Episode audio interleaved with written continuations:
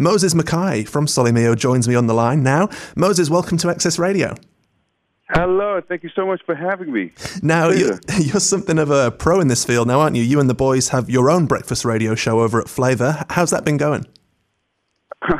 it's a crazy one. You know, I never would have thought we'd have a, a breakfast radio show, but you know, the, the thing about COVID is that, you know, you couldn't have expected anything. And so having this radio show, it's a really cool platform to just be able to talk about, about art, talk about music, um, really introduce people into our world, which is really special.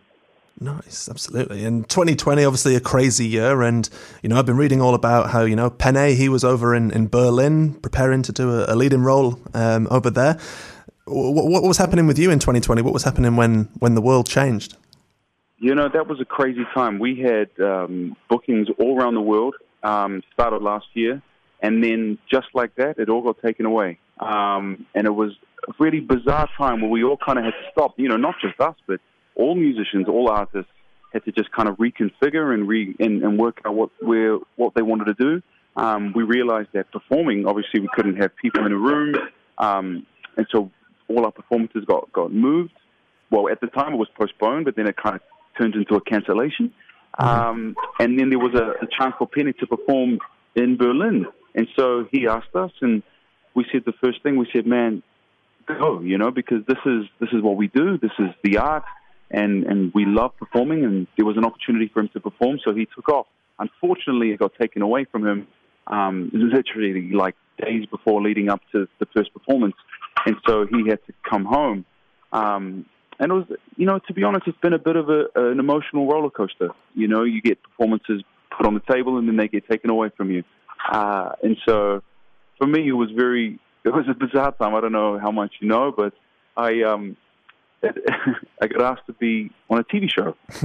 uh, and I, you know, my initial reaction was no. I was like, um, no, i am a musician. I'm a, I, uh, it's not really my, my thing. And then I thought to myself, you know, why not? You know, we can't perform, we can't play any music anywhere, but the um, the opportunities come to be on a TV show, so why not? And that's kind of what I did. That plus the radio show with um, with Sol3 Mio. Nice. And, in 2020. And that's that that TV show. Obviously, The Bachelor starts pretty soon, but that's all been filmed, right? How long have you been having to keep that a secret for? It has been my yeah, it's been a secret. We finished filming last December. Wow. Um, so it was actually throughout the that lockdown, the second lockdown, is when we started filming. Um, and the boys, they they knew about it, uh, both Pene and Amitai. When I told them about it, they were the ones that were pushing me to do it. Nice. Because they were they wanted to watch me and laugh. no. There are lots of Kiwis very excited to see that series. Um, now, coming back together and rehearsing with, with the boys for this tour and performing shows together, is it is it mm-hmm. almost mm-hmm. like slipping back into a comfy pair of slippers? Are you able to just pick things up like you'd never been away? You know, that's the best thing about touring and making music with family is like nothing changes. You know, it's it's hanging out. Like you say, it's just like like an old friend standing on stage there and, and singing the music that we do and, and doing the thing that we love. It's it's it's not work. You, know? um, you guys have been together now for, for almost a decade. Obviously, hundreds of maybe millions of Kiwis have been lucky enough to see one of your shows. How do you keep them coming back? How do you make it fresh every time? You know, it's it's a conversation that we have a lot because a lot of our, our fans and people who come and listen to us they really love the core classics. They want to come and they want to hear um, classical music. They want to hear the sound that they love. Um, but yet, there's also the flip side of that. There are other people who want to hear something new and something fresh. And so we have curated this tour in particular to have um, the best of both worlds. You know, we have all of our, our classical um, opera pieces, but then we also move into the evolution of Sol3 Mio, which is we're introducing original music. Um, we're introducing stuff that we've we've never performed before.